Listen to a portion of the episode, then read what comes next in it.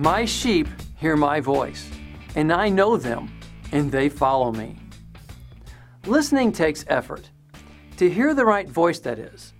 There are so many voices out there, but only one that really needs to be heard. Yeshua said, My sheep hear my voice. So the question is are you truly hearing his voice? Then, are you obeying it? Allow me to share something that I thought was rather interesting. Dog whistles are mainly heard by dogs and some other animals because they are the only ones that can hear that particular frequency given by the whistle. The frequency that these whistles put out is actually what is considered the ultrasonic range. The range of human hearing is typically considered to be between 20 Hz and just over 20,000 Hz. The top end of a dog's hearing range, though, is about 45,000, while a cat's range can go as high as even 64,000 Hz. This enables them to hear frequency sounds made by their preferred prey, small rodents. The frequency of most dog whistles are within the range of 23 to 54,000 Hz. So they are above the range of human hearing. To human ears, a dog whistle makes only a quiet hissing sound. While it can be faintly heard, it is not very dominant and seems completely insignificant and ineffective. Thus, the dog whistle is used only for dogs and selected other animals.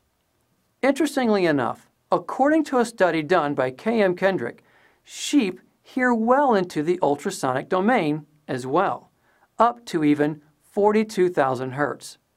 Personally, I thought that was interesting. Do you see the parallel? John chapter 10 My sheep hear my voice, and I know them, and they follow me. Just as only certain animals can hear the dog whistle, only followers of Yeshua can truly hear and distinguish his voice. Only those who are his can hear his frequency. To the rest of the world, it may seem completely insignificant and even foolish, thus being insignificant in their lives. We encourage you to remove all the voices in your life that just seem to pull you away from Him. Then focus on listening for His voice. Tune your ears in full attention to His frequency.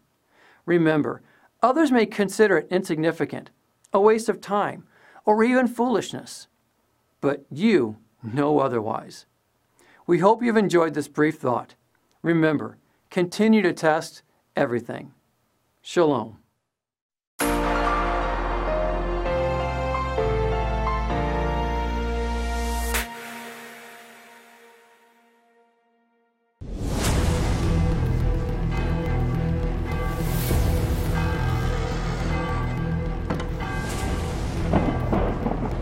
Physical circumcision is abolished. It is now about a circumcised heart. We are not under the law, but under grace. We are released from the law. We walk in the Spirit, not the law. The law has ended and has been made void. You can decide for yourself if the Sabbath is for you. Eat anything you want. God is done caring about that.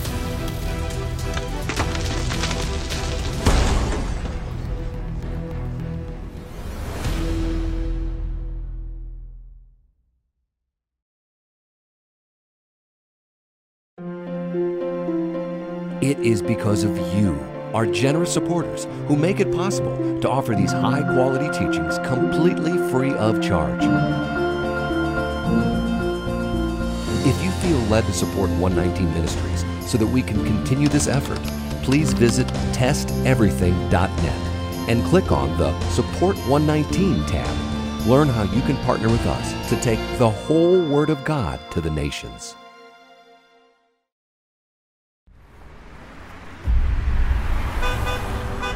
In a world of depressing headlines and uncertainty all around us, good news is very welcome.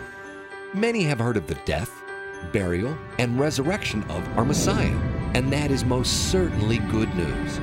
But have you heard of all of the good news? Have you heard the whole gospel?